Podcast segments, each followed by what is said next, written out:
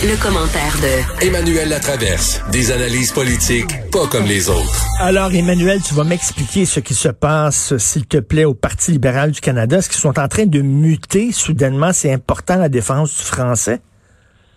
je suis pas prête à dire qu'ils sont en train de muter, mais je pense qu'il y a un, il y a un changement de paradigme qui s'opère plus largement, je crois, euh, à Ottawa sur la question du français euh, au, euh, au Québec. Tout ça, ça même, on oublie là, parce qu'on a longtemps sur le dos des conservateurs sur cet enjeu-là. Mais ça a graduellement commencé sous Stephen Harper, hein, rappelle-toi, qui a reconnu la nation québécoise. Ben oui, et Stephen Harper, faut le rappeler, lorsqu'il était à l'étranger, même à l'étranger aux États-Unis, il commençait ses discours en français. Toujours, toujours, toujours. Et à, à l'époque, on disait que ça voulait rien dire de reconnaître la nation québécoise. Puis je pense que dix ans et presque plus tard, on voit les fruits de ça. C'est le fait que c'était reconnaître la légitimité du Québec de prendre, d'affirmer et de protéger son identité propre. C'est ce qui fait que le Parti conservateur est devenu un défenseur de la langue française. Puis c'est quand même, moi, j'ai pas vu ça depuis des années à Ottawa. Là, conservateur harangue un premier ministre libéral sur le français au Québec.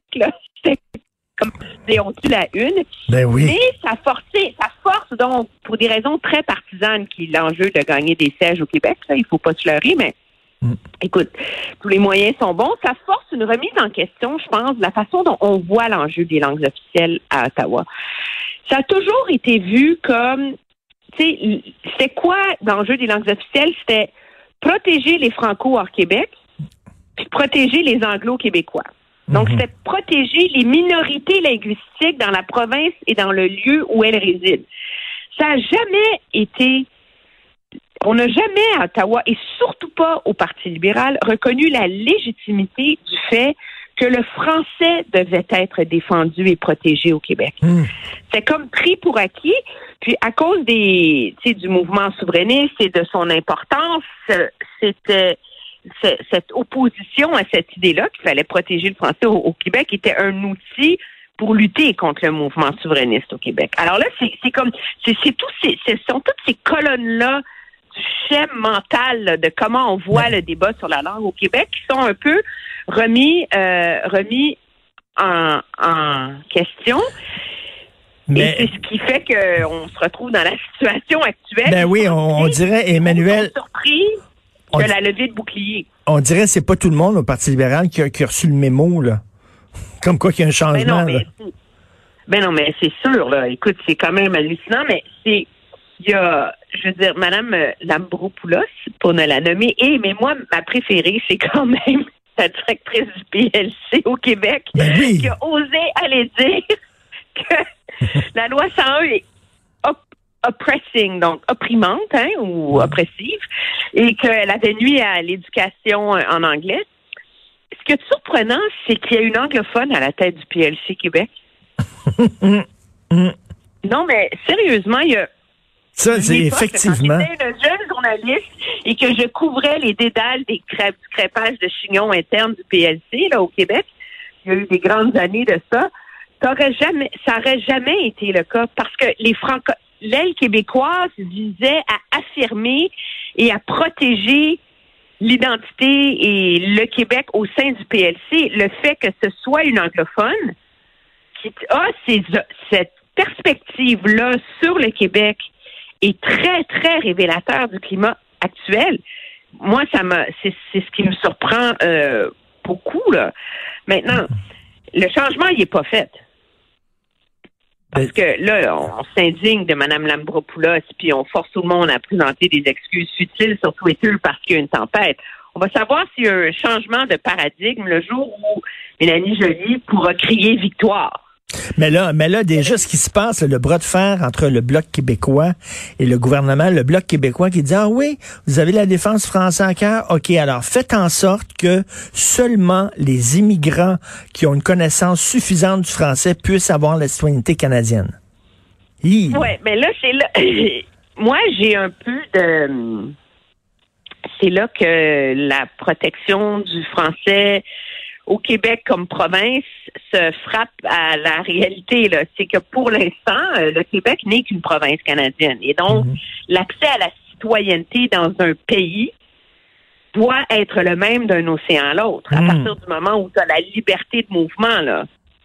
Et, et ça fait partie du, du cœur du problème. C'est sûr que c'est une approche très souverainiste, sans surprise, me diras-tu, du bloc de dire qu'il faut que pour être citoyen au Québec, parle français, ben c'est parce que la libre circulation des citoyens. Tu peux pas exiger ça d'un résident permanent non plus. C'est tout le problème auquel même le gouvernement Legault est confronté avec le test euh, de français et son test de valeur là. Ben oui, puis le même euh, le chemin vers la citoyenneté doit être le même dans toutes les provinces du Canada, tu sais.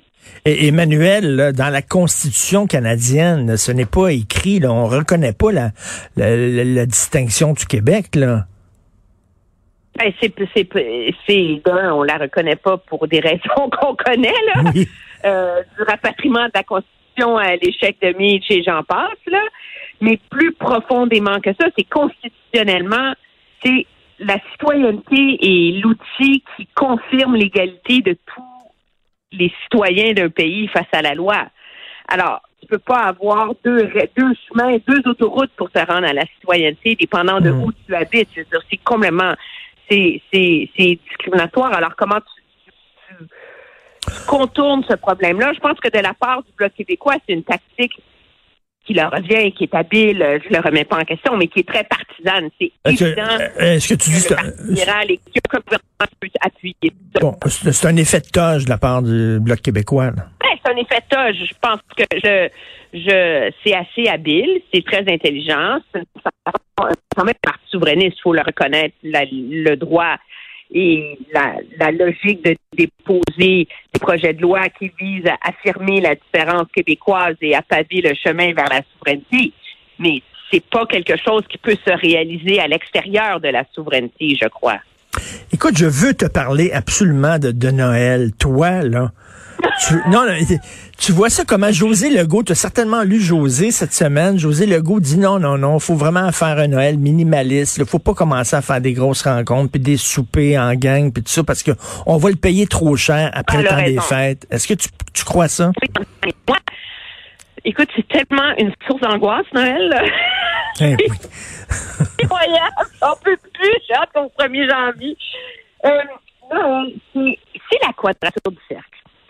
Moi, tu me demandes, ça serait quoi mon Noël idéal, là, dans les circonstances dans actuelles? c'est que je puisse aller voir ma marraine et mon parrain euh, pour que ma fille voit sa mamie à Noël, de, que mon mari puisse voir ses enfants de manière sécuritaire et que euh, je puisse aller passer quelques jours dans un chalet mhm. avec quelqu'un dont je suis très proche qui euh, suit des mesures euh, doctrinaires euh, de mise en œuvre des mesures sanitaires. Donc, Et donc, à l'intérieur de ça, je pense qu'il y a une, quelque chose qu'on peut accommoder dans la gestion de Noël.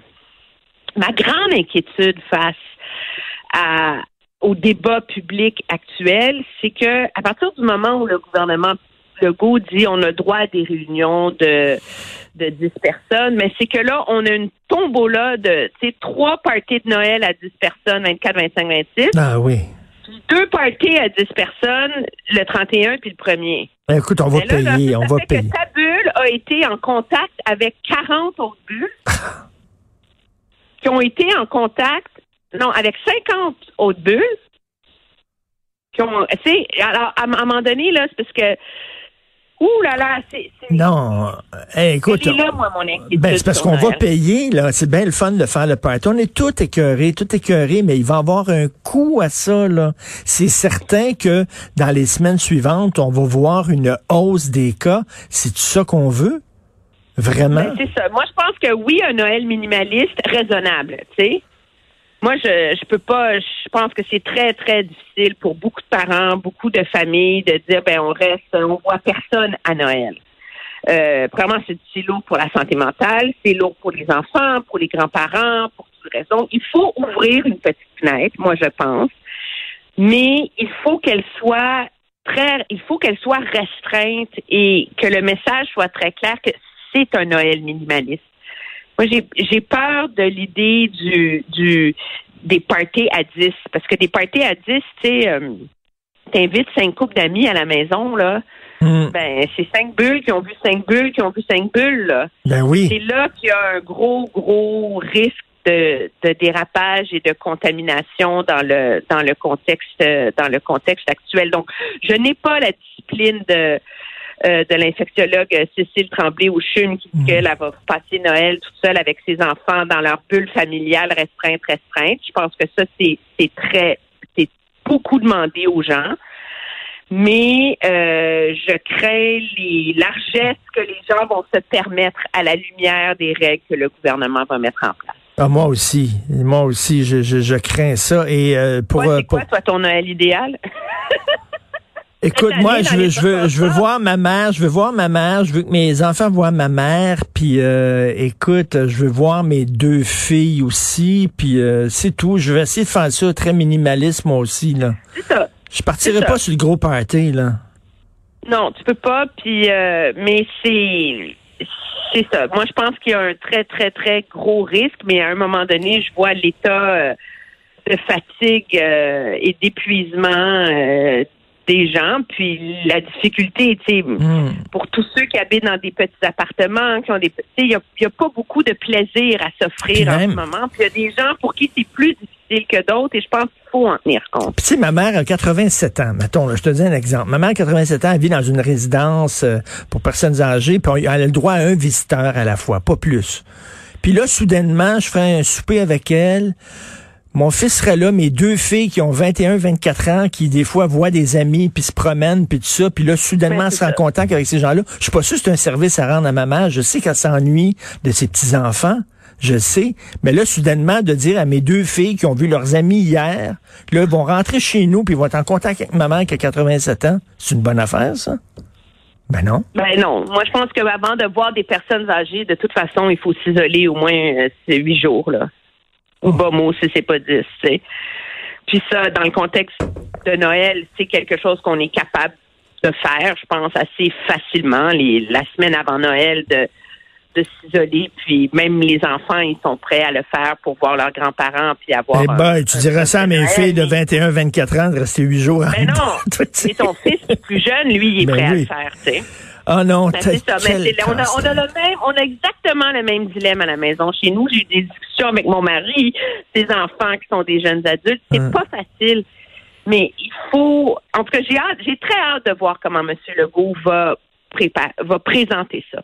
Faut pas, faut que ce soit clair que ça ne peut pas être personne à la fois. Non. Elle est là, mon inquiétude. Et, et, et... a le droit de faire deux réunions ou trois réunions à dix personnes pendant les fêtes. Je pense que ça, c'est capable de contrôler ça relativement, mais c'est le message que ça va devenir un bar ouvert. Oui. Non, parce que moi, là, mon, mon, horizon, c'est le printemps prochain. Tu sais. Il faut pas se mettre dans la chenoute là, au mois de janvier, là, parce que le printemps arrive vite après ça. Là. Je veux qu'on ait un beau printemps et un bel été, quitte à serrer la ceinture un petit peu pendant le temps des fêtes. On ben, verra. Mais c'est, euh, mais moi, je veux, moi, la, la chose que j'attends plus que tout, c'est moi, la personne que je vais entendre aujourd'hui, c'est le ministre Roberge, qui va être là. Oui. Je veux qu'on parle d'autre chose que de calendrier puis de nombre d'heures de classe. De toute évidence, et c'est pas un reproche que je fais au ministre, je peux pas tout les plans de retour à l'école, mais le plan actuel a des lacunes. Il faut profiter de cette période des fêtes, ou mettons d'ici janvier, pour que la rentrée se fasse sur des nouvelles bases, pour que ça se passe mieux dans les écoles pour la deuxième partie de la deuxième vague, tu sais. Tout à fait. Que l'hiver se passe mieux dans les écoles que ce qu'on voit en ce moment. Puis une petite semaine de tampon pour revenir aux mêmes façons de faire, je crains que ça soit pas assez. Tu sais. Tout à fait. On verra s'il va effectivement être là. On s'en reparlera de toute façon. Bonne journée, Emmanuel. Merci. Merci. Au revoir.